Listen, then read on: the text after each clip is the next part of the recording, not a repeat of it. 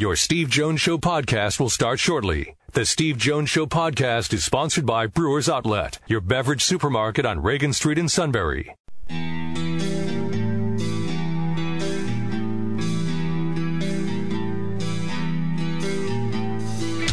Sports talk where your voice counts. This is the Steve Jones Show on News Radio 1070 WKOK. Now, from the Sunbury Motors Studio, here's Steve Jones. And today's show brought to you by Brewers Outlet, Reagan Street in Sunbury, the beverage supermarket. Imports, domestics, microbrews, best selection of beer anywhere. Stock up for the Super Bowl. Wine coolers, water, soft drinks, snacks, lots of snacks. And the pickle bar is indeed second to none. Led by the Barrels and the Dills, all at Brewers Outlet, Reagan Street in Sunbury, the beverage supermarket. Hey, stock up for the Super Bowl tonight. Might snow a little bit on Sunday. You won't have to worry. Why? You'll already be stocked up. You will have already made your trip to Brewers Outlet based on our recommendation. And we're in the Sunbury Motors studio. Sunbury Motors, 4th Street in Sunbury. Sunbury Motors, Kia routes 11 and 15 in Hummel's Wharf. Well, watch Gary Harris at Michigan State do this a few times during the course of my career. Last night, he was able to knock home the game winner for the Denver Nuggets on our play-by-play call of the day. Denver's looking for a game winner. Jokic looks in. Jokic looks in. Cross court pass over to Gary Harris for the game winner. Yeah! G Money knocked it down at the horn. And the Nuggets finally, finally win a game on the last shot. How about that? Now, that's an outstanding call. But do you think that that really stacks up to Doug Birdsong's call on the Kimbal Mackenzie four point play? Man, was he loaded with energy in that call Wednesday night. You got it? Do you have it there? Yes, I can find it here. Yeah, why don't you find that? Yep, I got it. Here we And then, go. Yep. Now, this is Doug's call. Bucknell, four point play in overtime by Kimbal Mackenzie. 15 to shoot, 225 in overtime. Bison with the ball in a three point lead. Kinsey pulls a string on a three. Big goal! And he was F O U L E D. That spells fouled! Oh my almighty! Ring it up! You Maple Leaf Marvel, you! Very similar to a huge three hit in the Patriot League Championship against Lehigh. Got fouled by Fox. That will be his fourth. And Mackenzie hits the free throw, and he has 15. Now, that's another nomination for Call of the Year. Last year's winner of Call of the Year, I think it was a, was a football call and an interception return for a touchdown. Do we have that one? Uh, don't have that one offhand. I'd have Oh, to. I'd have to hunt. bad. I'd have to hunt for that. I know that was. Um, it was an away football game. Oh man, where was it? Uh, it was down south. No, no, no, no, no, no, Yeah. no, no. Yeah, I was I trying thought- to- no, Yeah, I was trying No, to think what it- game it was. I'm trying to think what Shikellamy game was it? But it was one where the play-by-play announcer had incredible uh, foresight and could see the future. Oh, okay. I think I know which one you're talking about now. Yeah. Okay, I think I think you got that one, don't you? that one I have. Yeah. Okay. I mean, see, we we heard the Gary Harris call on the game winner, Doug's on the Kimbal Mackenzie four point play this week, and then our football nominee for call of the year Oh, here we go. would be this one. Uh, let's see. Well, I thought I had it. Well, it's a portion of it. Touchdown, Shikellamy! Close. It's close. It's close. But it's the one again where it just he the clairvoyant moment of being able to see it before the player saw it. Clairvoyant. All right. Look, you gotta have fun with these things in life. You don't, you know. It's just, you know. Okay.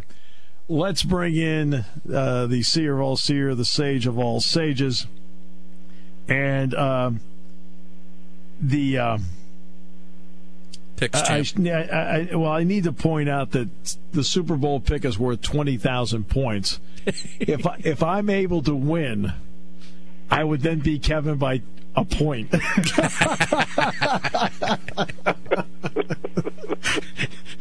I'm so far behind. I think I'm first. that I think I better let you make your pick first.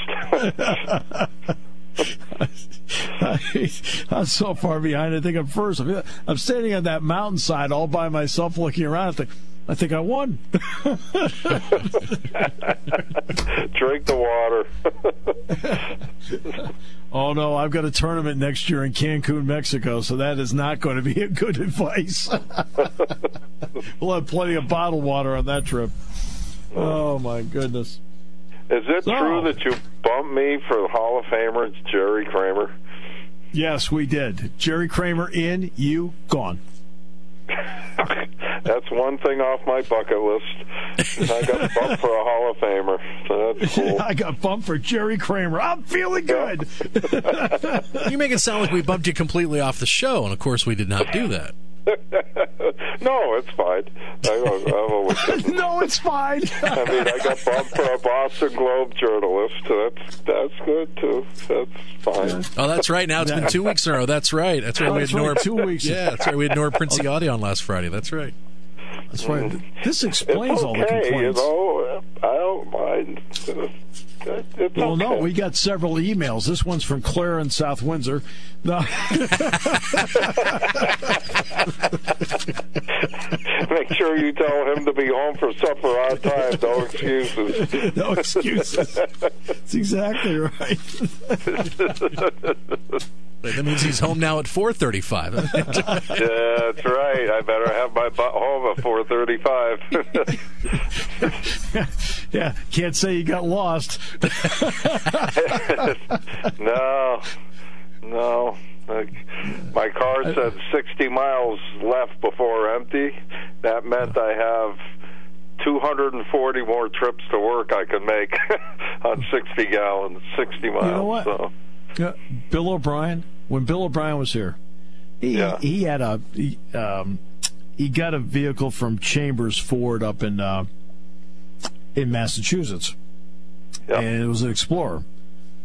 And he he said one day he said to me, he said, "Hey Jonesy, do you know how much how much uh, uh, how much gas I bought this month?" You know, I said, "I don't know. You've been out recruiting. I don't know." He says, "None." He says, "I'm only averaging." He says because he lived in Boalsburg. He says, "I'm Yeah. only averaging." He says, 80 miles a month. Wow. okay, great. I mean, with the business, I got to drive a little bit, but outside of yeah.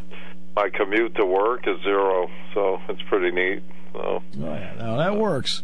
All right, so Yeah. is in New England, is there Patriots fatigue, or are they just excited because the Patriots are there again? Um, honestly, a, a lot of people wouldn't mind seeing Philly win. You know, um, Connecticut is not a New England Patriot. Connecticut is kind of split between the Giants, the Patriots, and the Jets. So, Well, I think I both the Jets fans are not happy. I mean, yeah, well, but, but seriously, it's not. This is not a. It's not a huge haven for the Patriots. I mean, it's predominantly Patriots, but there, a lot of sentiment is, you know, enough. Let somebody else win. You know, they This wouldn't mind seeing Philly win. So this is what I'm running into here. Now, obviously, on campus, there are a fair amount of Eagles fans. Mm-hmm. Off campus, there are not. Uh, the Eagles are not a national team. They don't carry nationally. Well, the off Patriots camp- do. off campus, there's just a ton of Steelers fans here. Yeah. On The- the campus, it's about half and half. I would consider a national team. You know that people will tune in to watch the Steelers play a football game, even if they're not a fan. Not necessarily the Eagles. You know, at least not now. If they win a Super Bowl, maybe. But um, But this is this is what I've been getting.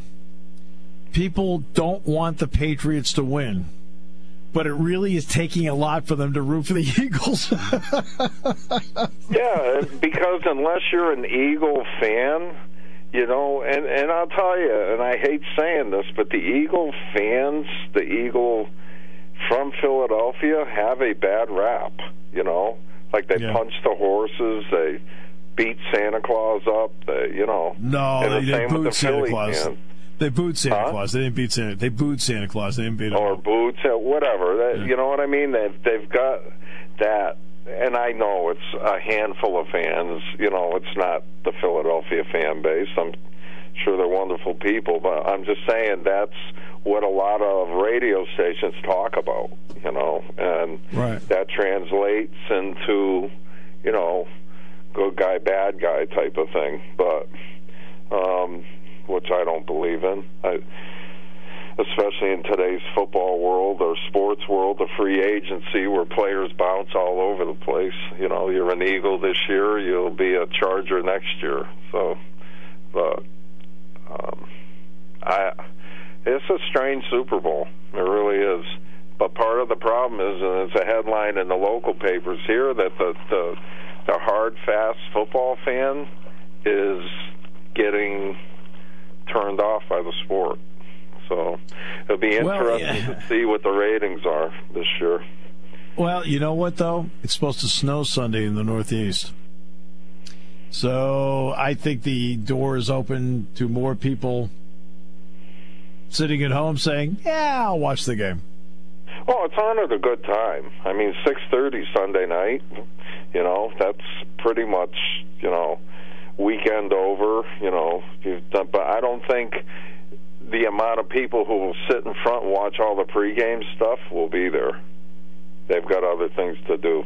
Where other years it was a big party all day long, and I don't think that's the case now. That's just the way I feel. I don't know. I'm not going to watch any of it, and I used to be the one who would sit and watch every minute of it. So, What are the pregame or the? Yeah, the pre games, uh, you know. Oh, I can't. I'm- I have. I stopped watching that years and years ago.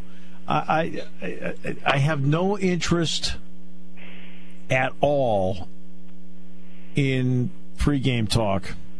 Of course, I sit here ten hours a week for a living doing it. that's, that's a pretty good statement. I don't like to play the hype before games. yeah. I mean, you know, but we have a lot of guests on. We do what, whatever. But it's but I don't have interest in the NFL today, uh, Fox Football Sunday, whatever it's called. I just don't have you know ESPN on Monday night when the game starts. Boom, I'm in. yeah. Enjoy Yeah. it very much. Probably, I don't know. When the national anthem comes on, 20 after 6, whatever it is, that's usually when I start watching. Now, remember, Sean, this used to drive the suit nuts, Still does. but I felt Yeah. this way. Yeah. I'm getting I- more but and more that way. But I just, it's, I, I, I don't want to watch people go around in circles. It's fabricated news. Yeah. It's like they're trying to make up a story that isn't there, you know. And it comes across that way, and fake laughter and jokes that aren't funny, and you know, they act like they like each other, and they probably don't. You know, it, it, I don't. That they put too much into it, and they're, they're ruining their own product. But Well, it's what's still happened? too what- big to destroy. So, but- Right. What's what's happened is this: you have twenty four seven everything now, twenty four seven mm-hmm. weather, twenty four seven news, twenty four seven sports.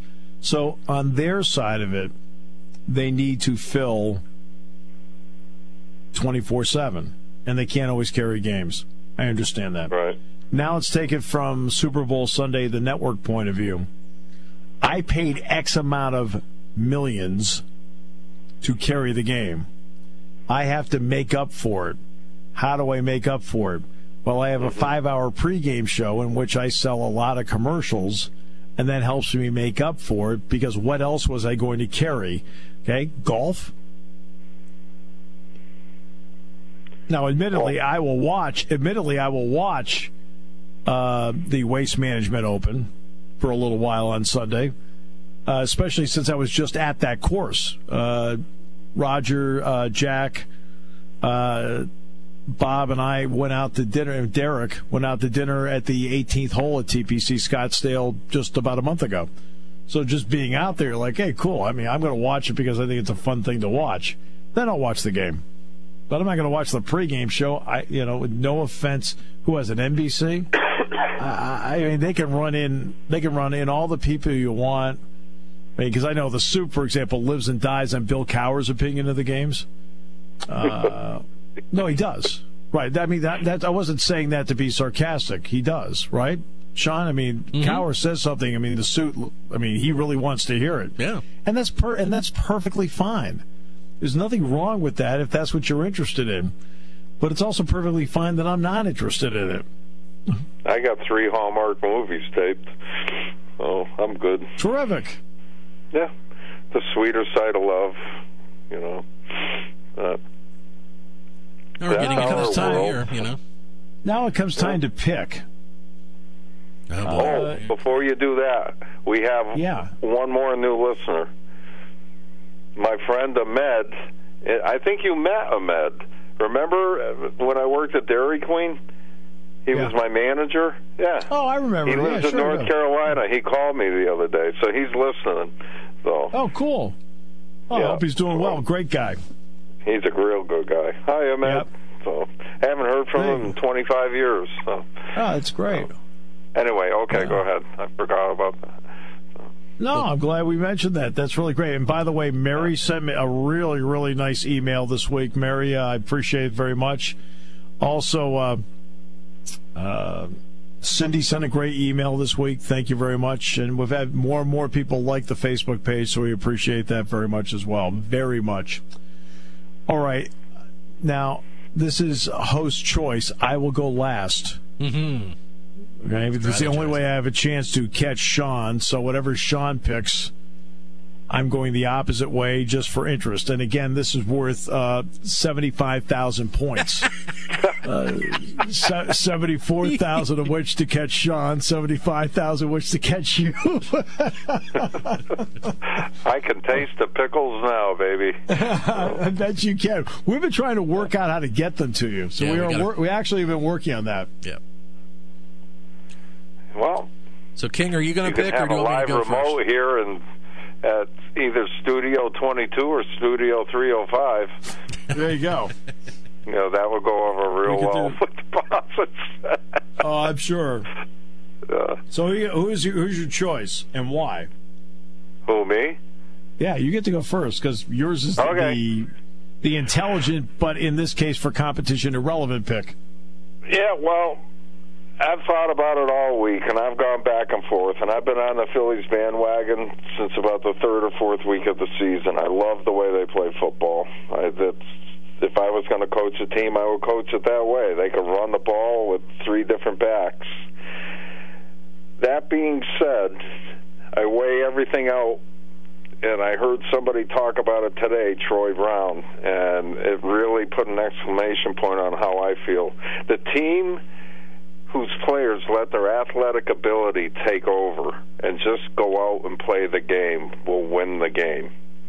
And I think that the Patriots are very comfortable in this situation, and I think Tom Brady has shown that no lead is insurmountable to him. He can win a football game if he's down by 28 points. He can win that game if he's got the ball.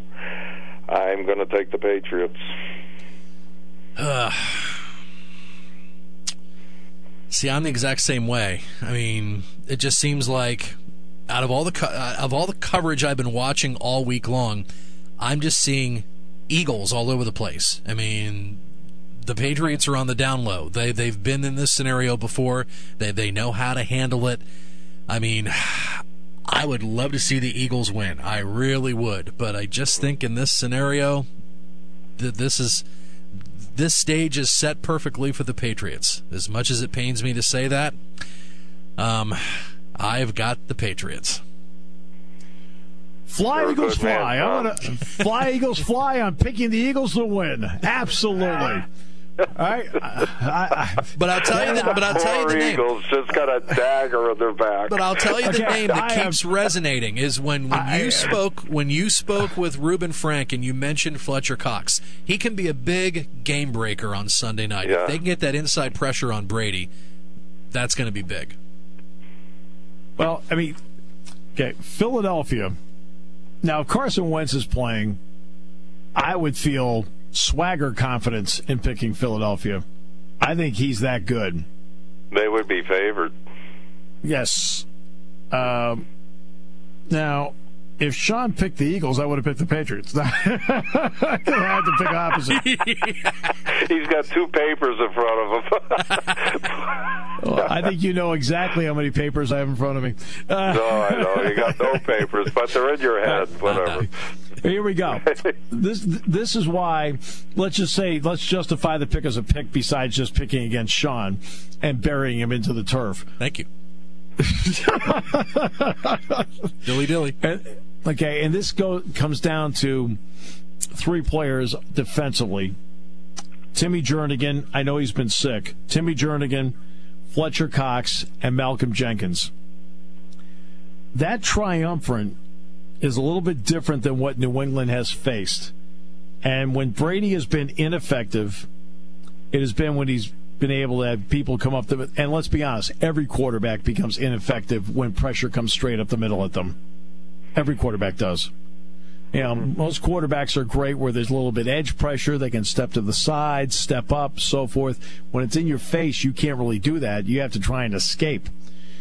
Cox has had a great postseason and a great season. Jernigan's been really good. It's going to be incumbent on the Patriots' offensive line to get to them. And then there's the chess piece of Malcolm Jenkins. He is this year's Troy Polamalu because he plays all over the place, and you have to keep track of where he is at all times. Offensively, Foles is an issue. There's just no getting around it. I don't care what he did in the NFC Championship game. I mean, that gives. I think that's that's either he's on a roll or fool's gold, and he's going to have to play well. And my recommendation would be to Philadelphia as follows: Don't play it close to the vest. Just go out and go for it. Be aggressive all day. And I expect Doug Pederson to be an aggressive play caller all day. Just go for it and expect to see a de- and expect to see a defense that New England has not run all season. Some form of it, some coverage, some form, something. New England will do something different that you haven't seen yet defensively because that's what Bill Belichick does. He will put in specific defenses. It was great if you watched the 30 for 30 last night, the two Bills, they were talking about the championship run of the Giants in 1986 in which they beat the 49ers, they beat the um, Redskins, and then they finally beat the Broncos. They used three different defenses in each game. Belichick is a master at these games. He will take your strength away and make you beat you with it with what you don't want to do. He's a master at it. I also think this. Doug Pederson, just be Doug Pederson. Go for it and don't give a darn who's standing over on the other side. Just play your game and don't think about what who's over there and what he does. Easier said than done. Yeah, well, I'm saying though, that you got to do it that Yeah. way. If you, you you can't go in and go, oh boy, look who's over there. Well, the second you do Yeah, that, well, you're that- looking over there and not saying. looking on the yeah. All right, Super there you Bowl's an go. issue. Okay, Good luck, guys. May the best man win. Lots of pickles at stake here. Mm. Yes, sir. Again, 120,000 points to the winner. I had to recalculate. I'm further behind than I thought. When it comes to car buying, there's the other guy's way, and then there's the SMC way. The other guys force you into a vehicle you really don't want. The Sunbury Motors way lets you take the time you need to browse, ask questions, and take the test drive and think on it. For over 100 years, the Mertz family and all their employees have made your experience the most pleasant one you'll ever have. The other guys won't offer you the best price for your trade, no matter how much they say they will. The SMC way is their promise to provide you with the most money the market shows your vehicle is worth. The SMC way is to offer you all applicable factory rebates on new vehicles and generous discounts. Looking for a pre-owned vehicle? The SMC Way checks each vehicle in a 200-mile radius to determine the lowest price, then beat it. It's the lowest price promise, just part of the SMC Way. The choice is up to you. The other guy's way or the SMC Way. The SMC Way wins every time. Sunbury Motors Company in the North 4th Street Auto Plaza, Sunbury, and at sunburymotors.com. Selling more cars and satisfying more customers for over 100 years.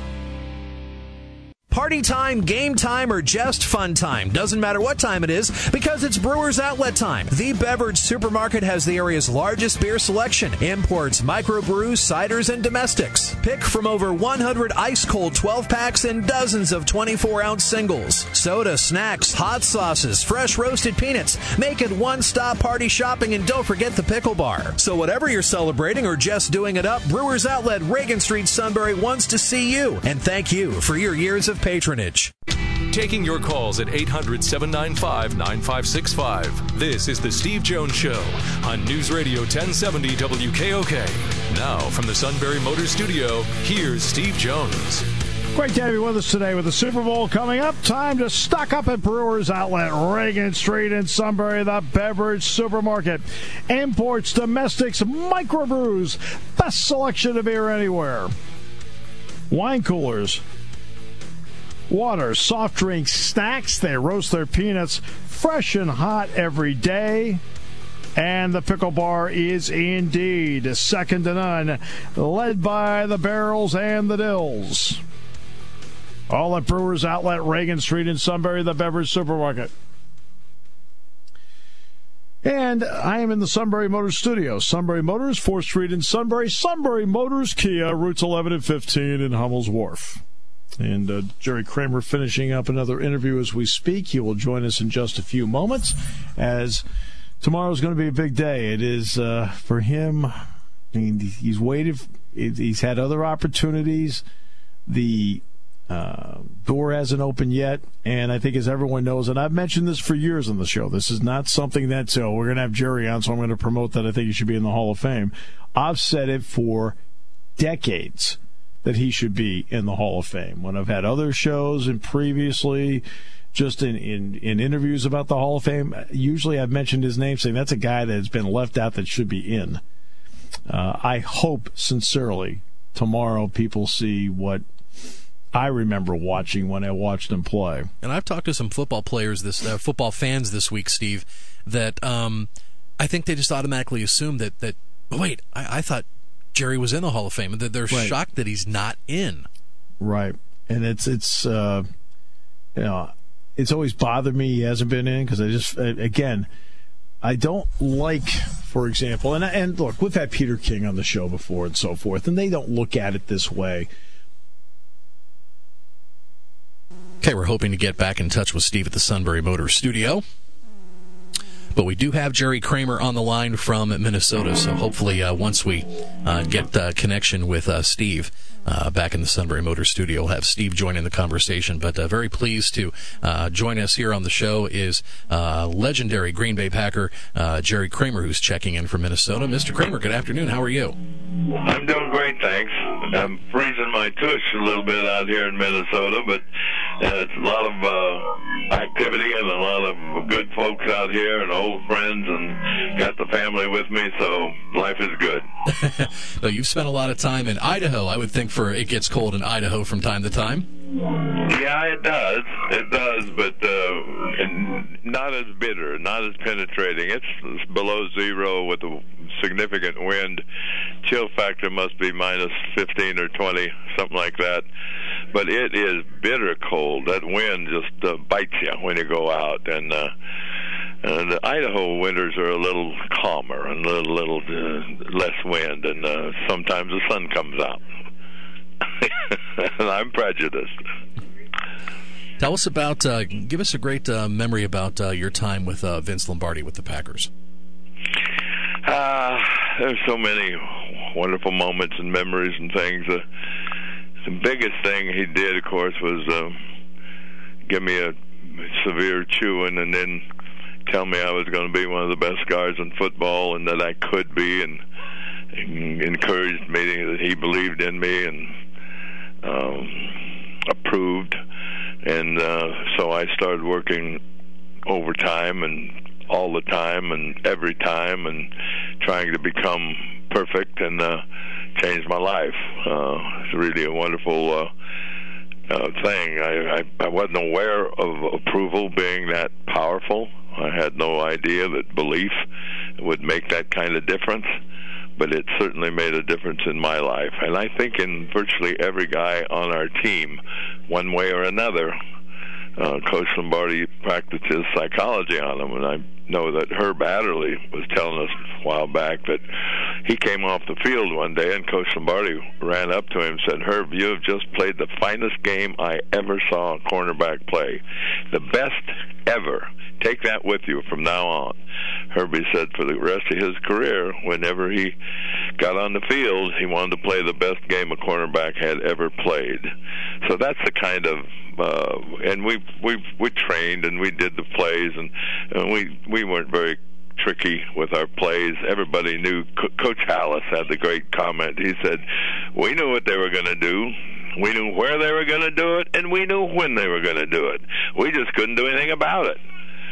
So we practiced and practiced and practiced, and then with the determination and the will and the fire and the burn, uh, we executed. So uh, that's part of the part of the puzzle.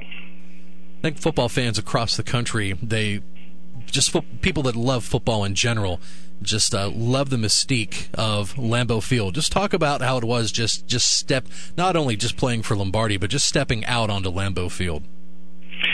Well, it it I had no history of Lambeau when I arrived there, but I'll tell you what my last game was like. I really didn't understand the fans, and I was hanging out with the guys and doing most of the stuff with the guys, and I'd sign a few autographs. But I really, and when I'm playing on the field, I see the guy across from me. I don't even see the sidelines. I don't see anybody on the edge of the field or in the stands or anywhere else, and very little awareness. And except after a play, you hear some applause maybe when you come off the field or run back on it or come out at halftime you hear things but uh generally there's there's just not a lot of penetration there. And we're playing Baltimore the last game of the season.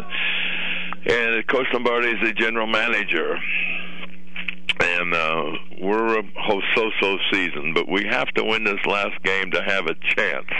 And there's got to be a plane wreck and a train wreck and a whole bunch of other things to happen for us to get in the playoffs. But uh, we, we're gonna we're gonna win and we're gonna get in the playoffs.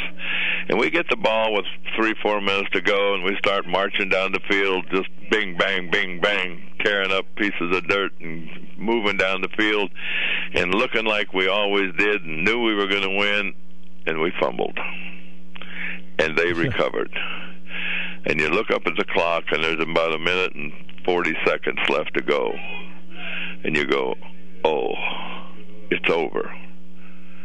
It's over. I start off the field kind of slow, and then I kind of trot, and I hear this applause coming from the stands. And I go, it's over. It's all over. We're we're going to lose. We're not going to be in the playoffs. And the applause grows and grows and grows. And when I get to the sidelines, the whole stadium is standing up, applauding. And I go, what in the. Oh. Oh, they know. They knew when I knew. They knew the moment I knew that it was over. And they're saying thank you for yesterday, for all the years, for all the victories, for all the effort. Wow.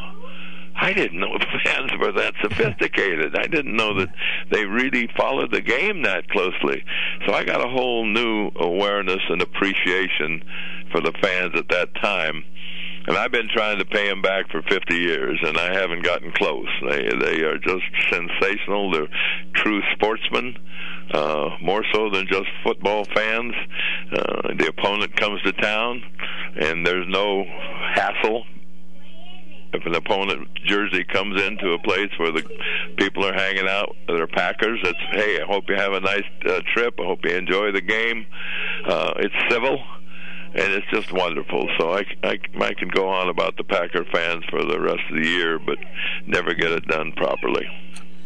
Uh, Jerry Steve Jones, a uh, pleasure to have you with us. A privilege, as a matter of fact. Uh, uh Penn State played Maryland, and Jack Ham and I, my broadcast partner, and I were driving back. We were talking about Andy Russell. And I said he should be in the Hall of Fame. And Jack, of course, he said he learned more about playing linebacker from him in the pro level than anybody. And then we both said, you know what? Jerry Kramer should be in the Hall of Fame. So you got a lot of people out there that want you there, just like I, obviously you want to be there.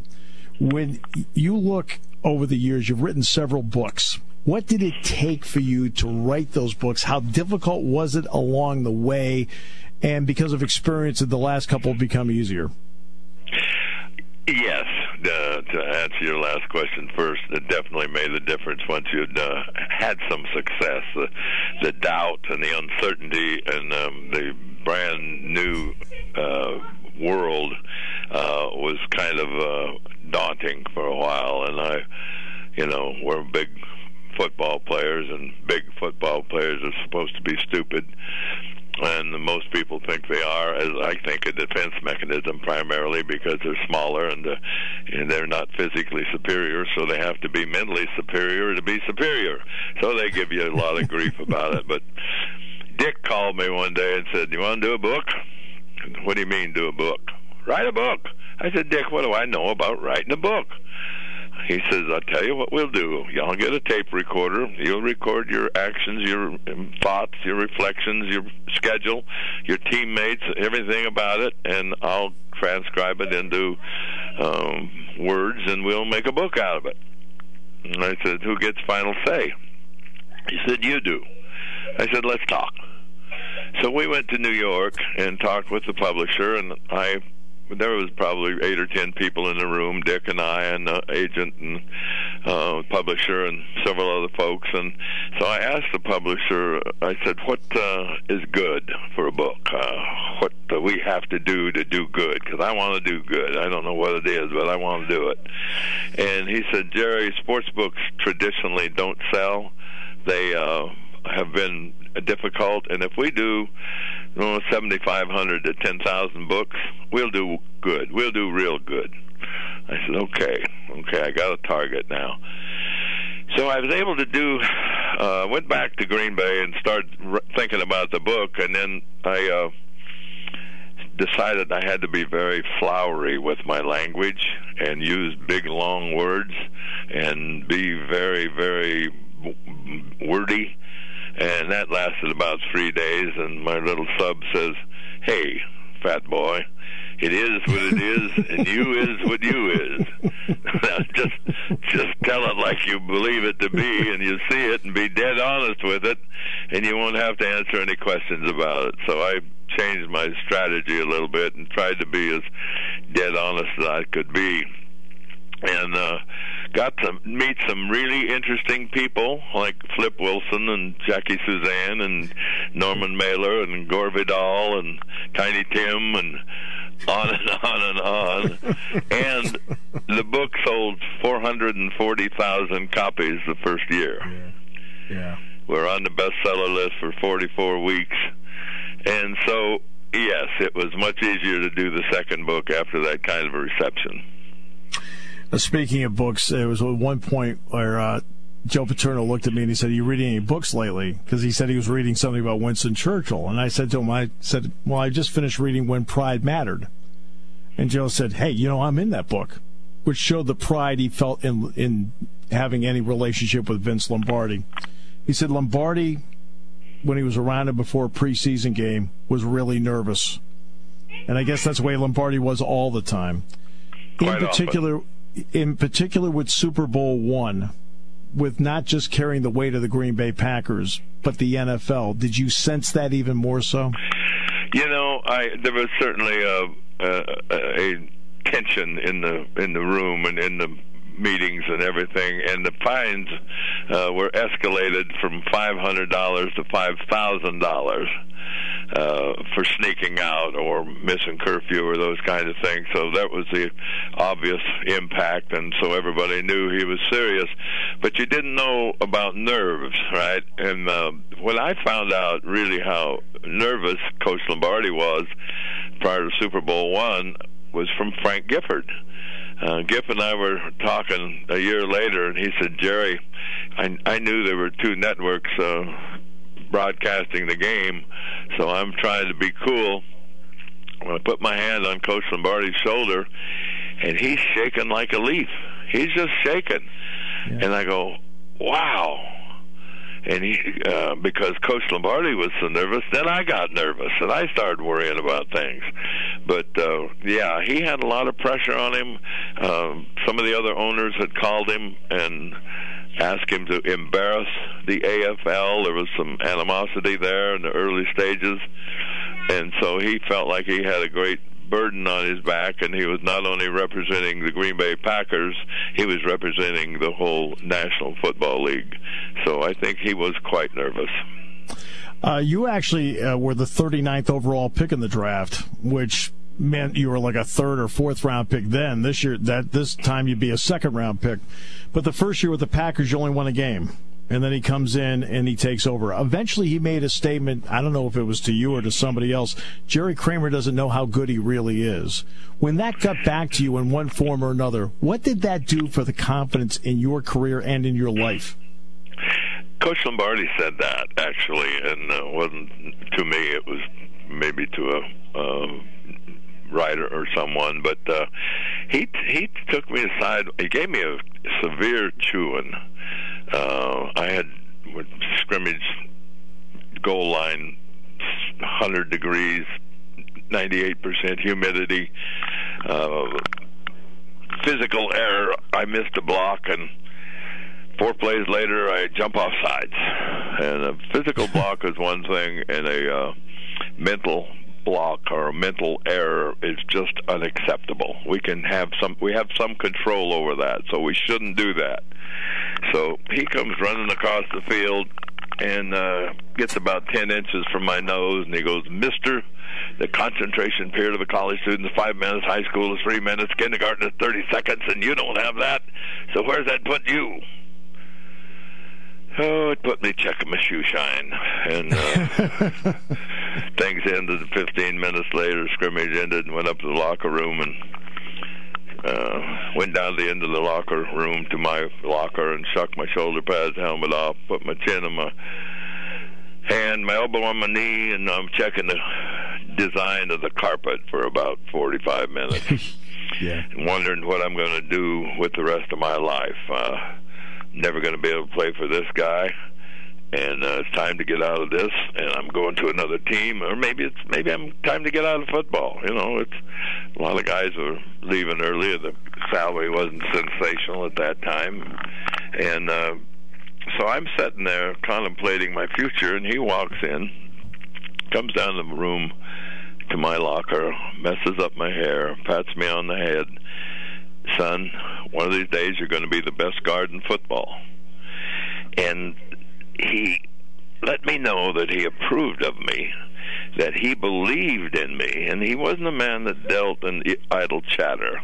He was a pretty serious human being, and uh, so if he believed in me, then I could believe in me, and it changed my life uh, and virtually everything in it. I uh, developed a totally different philosophy and attitude, and I tried to play the perfect game uh, never quite got there, but got close. But uh, from that point on, and that that has stayed with me after football. I kept a picture up of, of him up on my uh, wall above my desk at my office at home, and uh, that picture was taken by a photographer who encroached on Coach Lombardi's territory. And t- Coach turned around and looked at him, and he was clearly out of position. He was way too close, and coach gave him the ugliest look you could ever imagine, and certainly the one, worst one he could bring up. And the guy shot the photo. Oh, I love the photo. I just had seen him angry a number of times, so I got me a big blow up of it and put it over my desk. And every time I said, "I'll get it done. I'm going to make the call. I'll get the. I'll take care of that." I'd look up there and see him, and then I'd make the call, or I'd do my chores, or I'd do whatever I was supposed to do. And we always know we should do something, but coulda, woulda, shoulda, wish I had a gun of butt. Yeah. Always comes along too. So he kept me kept me going for a long time. Uh, two last things. One of them will deal with Cologuard and cancer, of course, but the other one's going to deal with just very quickly. When you broke the huddle in the Ice Bowl, did you think Chuck Mercein was getting the ball? No, for some reason, uh, after You that play, was I turned sneak it? around. I'm sorry. I said you thought Bart was going to sneak it, really? I, after the play was over, I turned around and looked for Bart. I I turned back to my right and looked for Bart. I didn't look for Chuck. Uh, Chuck thinks everybody heard it. Maybe Bart said on the way up to the line of scrimmage, Jerry, I'm going to keep the ball. But I, and I don't know for sure, but I felt that Bart was going to keep the ball. It seemed like it that was something I knew, and so I looked for him. I didn't look for Chuck. Okay. Uh, so I, you know, I had suggested that play, uh, and on Thursday, short yardage films, Jethro was high. He made a mistake that he'd made three weeks before, in the three games before that game, he was up high. So I mentioned to Coach Lombardi that we, could w- uh, run the wedge if we had to, and he goes, "What?" I said, "We can run the wedge if we have to on Pugh." So, no, we'll run it back. That's right. Put in the wedge. So you didn't deal with him with idle chatter. You know, you didn't make chit chat. You better had something to say and something that was important if you were going to uh, bother him. So yeah, I uh, I felt that. Uh, I still feel that way, and I've talked to Chuck about it recently. In fact, Chuck was at lunch today, and we were together a month ago in Green Bay for the Ice Bowl evening, and spent uh, several days together. And uh, he was he his memory is that everybody heard it.